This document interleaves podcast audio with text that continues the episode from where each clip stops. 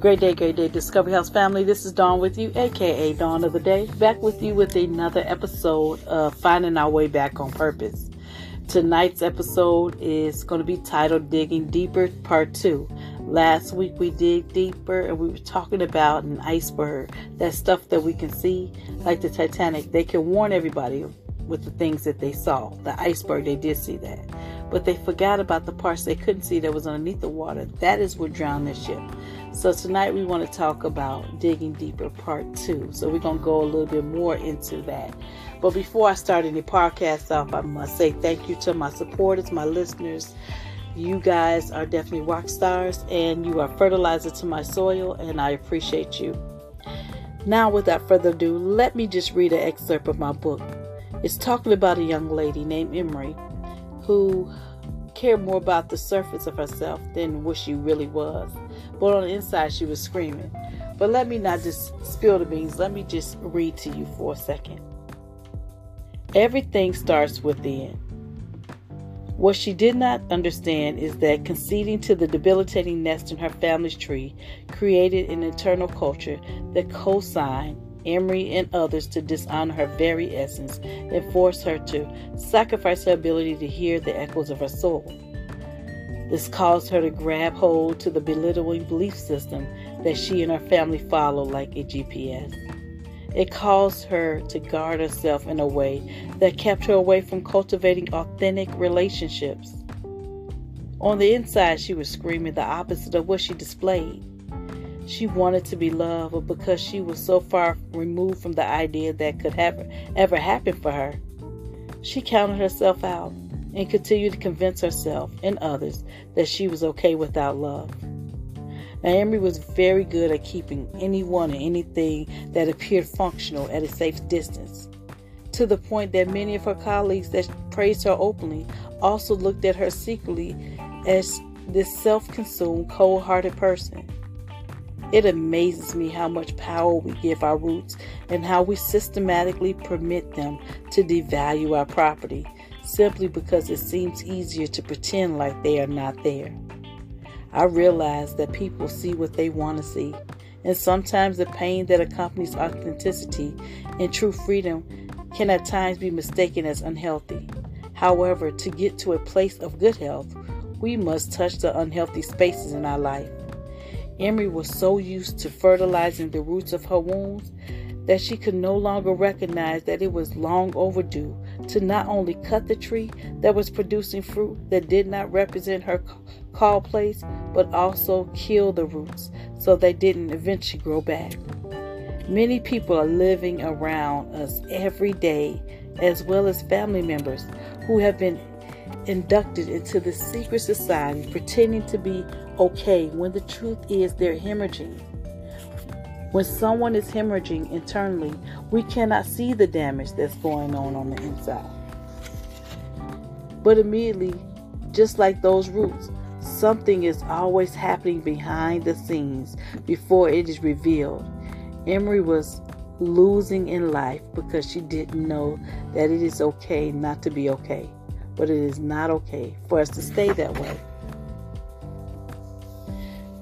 So I thought about Emery in my in my book, The Real Homecoming.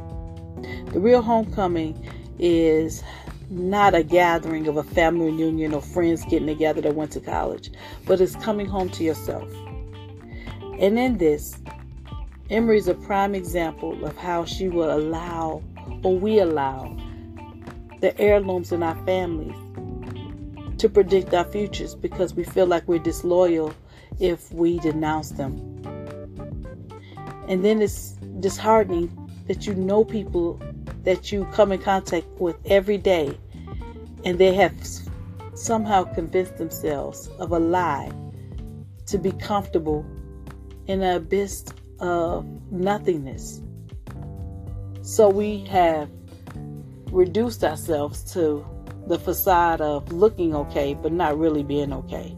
Because oftentimes, if you listen and talk to people, you can find out the true status. There's a revelation in the conversation. I believe that's why people don't talk anymore. And then we are caught off guard when we find out our friends or loved ones were depressed or or um, something catastrophic happened because there was a hemorrhaging going on in someone's life. And because we do not communicate, we often miss it. Everything around us is causing us to be disconnected, even disconnected to ourselves. And just like that iceberg and the hemorrhaging, you can't see the stuff that's going on the inside. But we are so superficial as people that we have trusted our own distorted thoughts and views as if you look like something, then you are, instead of trying the substance. And oftentimes, when you try the substance, it's not even there. But because you look the part, everyone is okay with that. But what is looking the part? We have this society going around that people are secretly sick. And the aroma that's carried on their very being is to recruit people that keep them there because they are all dealing with the same ailment. I don't know about you, but I want people to rebuke me. I want to be able to rebuke myself. And I also want to be around people that I don't have to hide. I don't know how to do that. Um, but at the end of the day, it is about us really coming to the truth of who we are and who we are not. Those are choices. Those are the most rewarding choices that we could ever make. But again, it's about our perspective. If we feel like that our ingredient that we brought to the world is not purposeful, then we won't cultivate it. We'll just mask it. We'll put on so many colors to the point we can't even see ourselves. But we requiring others to see us, and that doesn't make sense. Now, I am far from a mathematician, but those numbers don't go together. Yet we continue on thinking that we're going to get a different result because we refuse to change our mind. And when you change your mind, your perspective change and the way you see things change. But oftentimes, our words and our movement are not married. They're confusing to others and to ourselves.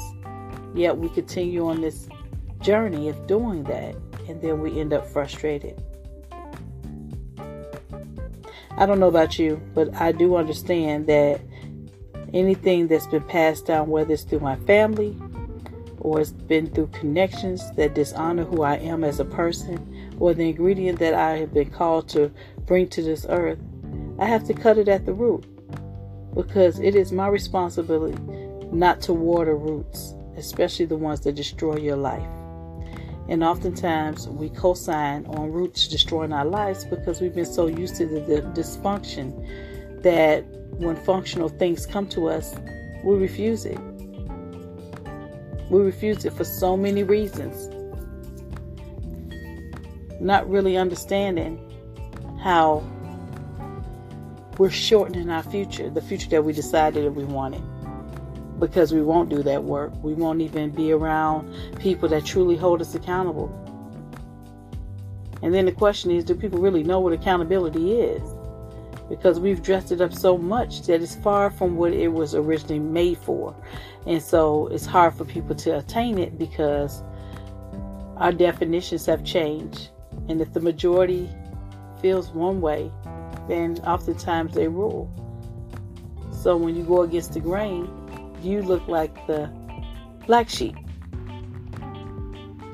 But it's in that area, what have you, that the majority will not agree because it makes them uncomfortable.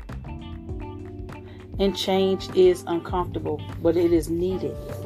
Because in order for you to get to that place where you're not stretching yourself thin to be something that you was never created to be, we'll rather go through life like that than doing the work and cultivating the ground and the ingredient that God placed in us to do a work in this earth. And the only way we can know that it's purposeful of why we're here is that we have to cultivate it. We have to water it. We have to lean away from being afraid to look at the truth of us. Even if we got far away from our path, the blessing is every day we get up in the morning we get an opportunity to do this thing over again. Every year we get another birthday. That is another opportunity for us to make changes in our life. Oftentimes, when if we think about it, I know I do. There's so many unearthed gifts in the cemetery, and we talk about it. We know about it because people are reaching for things that other people said this is the definition of it, but it was never a definition that agreed with the ingredient of them. And so now these gifts and these talents and this wisdom is in the ground. And we want to leave here empty. That is all of our charge to leave here empty. That means every part of us need to be emptied out into the earth. So then when we leave this earth, we can leave empty. But in order for that to happen, we have to dig deeper. We have to not be afraid to go there. I'm ready to go there. I am actually there, looking at myself in the rawest form, but in the purest form. Embracing my uniqueness, embracing my morality, embracing the flawed me, working on those things to better me. But the only way I can go there is I got to go to the basement of my life with the broom and do this work. I got to go into the basement and find that shovel so I can go into the yard of my life and start tilling my ground, cultivating it so that whatever grows from my ground is healthy is whole, is strong, is solid. Discovery is a beautiful thing. I think we look at it as taboo because when we are discovering things, we often discover some things that are not nice, but it's through those spaces that we get better. So I'm always trying to find a rock with a rose growing out of it because it can. It's about how we look at it. I tell you again, perspective is a life preserver. So, your homework today, or for this week, is think about some things that you might see in your family or in your connections with people. Do they really complement who you are? And what is going on in your appetite that want to gravitate to things that don't complement who you are? Lot of strong questions. But you got to be honest. And if your answers are not something that you would ideally think about doing for yourself, then make some adjustments. Do the work because it's in the work that the ingredient of you is cultivated in the most purest way there's people waiting on you outside, beloved, outside of yourself. It's people needing the story that you have to tell. There's so many storytellers that are silent now. And it's through our stories that help catapult people to their next. It's like it lays pavements on dirty roads so people can get through the shrubbery of life. But if your story is locked in you, who can be free. Our life is a testimony. Go into the basement of your life. Find those shovels and go into the yard and cultivate your ground. Your property, who you are as a person, depends on it. I appreciate you following and liking and sharing. Please visit my Instagram and my Facebook for more love like this like, and share. I'll talk to you guys next week on Intentional Tuesday. You guys be blessed.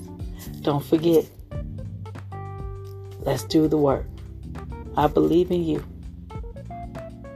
Good night.